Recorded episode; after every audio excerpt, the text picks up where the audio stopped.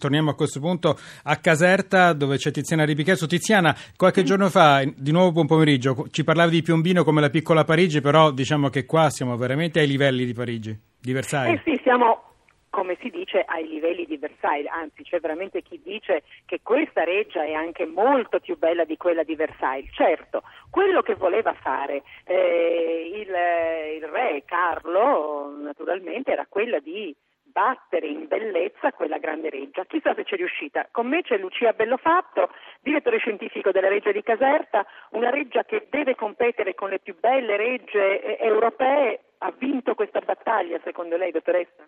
Beh, assolutamente sì, almeno abbiamo avuto sempre riconoscimenti. Nel 2009 il parco della Reggia era il più bel parco d'Italia e per unanime riconoscimento anche da parte degli stessi francesi la Reggia di Caserta è anche più bella di quella di Versailles, quindi direi che nel confronto assolutamente riusciamo a mantenerci su un'ottima posizione. Allora, intanto volevo dirvi che noi siamo nell'appartamento reale, siamo nella terza anticamera, nella sala dedicata ad Alessandro Magno e eh, con la dottoressa Bellofatto faremo un piccolo percorso virtuale eh, per far capire a tutti i nostri ascoltatori che cos'è la magnificenza di questo palazzo e poi anche dei giardini, quella all'italiana e quella all'inglese. Ma intanto vi volevo dire una piccola curiosità. Nel 1861, con la nascita poi del Regno d'Italia, i funzionari sabaudi che rilevarono tutto quello che era contenuto nella reggia inventariarono una serie di cose, tra cui bacili a forma di chitarra di uso sconosciuto. Francesco, indovina che cos'erano? Eh, dammi una, una piglio, non lo so. Ecco qua, bacili a forma di chitarra di uso sconosciuto ai funzionari sabaudi erano i bidet, che evidentemente... Ah.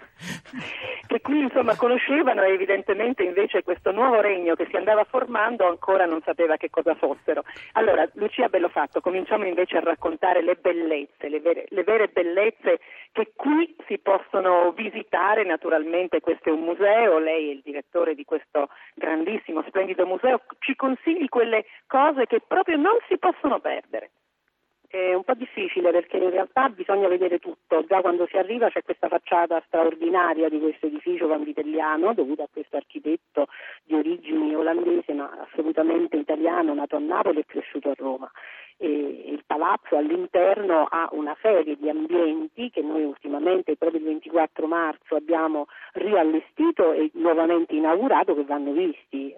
Po' difficile fare la graduatoria, sicuramente il bagno della regina è un posto splendido che va assolutamente visto perché compete con tutti quelli europei, è uno dei più belli, ma tutte le sale e naturalmente anche sia il lato 800, noi adesso siamo al centro, proprio nell'asse centrale guardiamo fuori il vialone che da Napoli conduce a Caserta.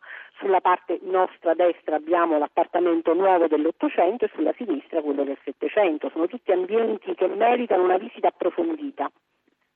Francesco, sì. come diceva la dottoressa Bellofatto, in questi ambienti sono stati riportati da pochissimo ed è stato inaugurato anche da poco, come lei stessa vi spiegava, una serie di sale eh, arredate con quadri stupendi, eh, quadri che ricordano la famiglia che qui ha abitato, eh, in parte perché poi Carlo III dopo 8-9 anni insomma, voleva fare questa grande Versailles ma poi dopo è andato a fare anche una cosa ancora più grande perché è, divent- è diventato re di Spagna. Quindi qui ha lasciato ha lasciato il figlio Ferdinando IV con alcuni reggenti, fra cui soprattutto il Tanucci che era il ministro delle finanze e eh, i lavori sono andati un po' più a rilento e l'unico spazio completamente rifinito alla morte di Luigi Vanvitelli era il teatro che è assolutamente un gioiello all'interno della Reggia di Caserta.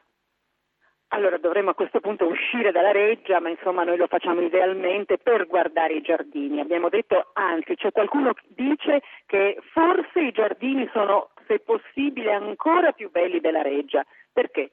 perché la reggia vive con questo grande polmone che le dà respiro e che fa un tutt'uno con l'edificio architettonico che è organizzato in un asse mediano con un susseguirsi di fontane monumentali fino ad arrivare al vertice da cui poi scaturisce un piccolo salto, una grande cascata e sulla destra uno spazio assolutamente straordinario che è il giardino all'inglese, così denominato perché il botanico che l'aveva creato, il Grefer, chiamato dalla regina Maria Carolina d'Asburgo, lo ha creato secondo i principi dell'arte topiaria inglese che erano quelli che nella seconda metà del Settecento erano in auge, quindi un giardino fintamente naturale in realtà con delle essenze di grande pregio che ha all'interno degli spazi assolutamente unici perché abbiamo un criptoportico con vere statue provenienti dagli scavi sia di Pompei e di Ercolano che dai possedimenti farnesiani di Roma. Quindi mentre le altre residenze reali hanno un finto gusto runistico con finte statue antiche, noi qui abbiamo finte rovine ma statue vere che provengono appunto da Pompei o da Roma. Tu capisci che insomma qua sì. la battaglia con Versailles e con le altre regge era una battaglia persa in partenza. Ti dirò che questa reggia sì. aveva anche nell'idea eh, appunto di Carlo III di Borbone doveva essere che cosa? Un esempio di eh, potenza, di grandiosità, di efficienza e anche razionalità eh, del, dello Stato borbonico e quindi oltre alla reggia intorno alla reggia, intorno al giardino, eh, anche, c'era tutta un'idea di urbanizzazione di Carlo, di Carlo, III e tra queste noi vogliamo citare almeno solo una cosa, San Leucio, che cos'è? San Leucio è un'utopia realizzata perché il re fa, eh, Ferdinando IV crea una colonia dove si costruiscono telai che producono sete. Quindi le sete famose di San Leucio, famose in tutto il mondo perché tuttora sono usate sia nella corte pontificia per così dire che in tutte le corti europee, ma sono dei tessuti assolutamente straordinari che vengono creati in questa fabbrica che loro utilizzavano fin dalla seconda metà del Settecento. Tra l'altro vorrei... Tiziana ti, eh, mi segnala Prego. Barbara Condorelli che è stata anche set di diversi film eh, sì, Guerre Stellari, film. Mission Impossible. Guerre Stellari, noi siamo stati proprio in una zona quasi segreta, insomma io ho avuto la fortuna grazie alla dottoressa Lucia Bellofatto mi sa, mi sa che te la ricorderei a lungo questa visita. Eh, sì, sì, sì, guarda, allora ti dico semplicemente che una delle creazioni planimetriche più armoniche, più logiche, più perfette, se così si può dire, sì. dell'architettura di tutti i tempi, così è stata definita nel 1930 da Gino Chierici, la reggia di Caserta, insomma.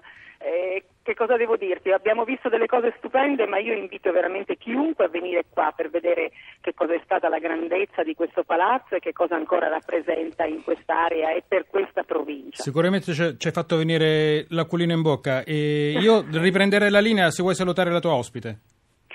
Salutiamo quindi Lucia Bellofatto, direttore scientifico della Regia di Caserta, eh, che è stata anche veramente magnifica anfitrione. Io ho visitato delle cose bellissime. Grazie. Grazie, Grazie a voi. abbiamo capito dal tuo racconto quanto ti è piaciuto. Grazie allora a Tiziana Ribicheso.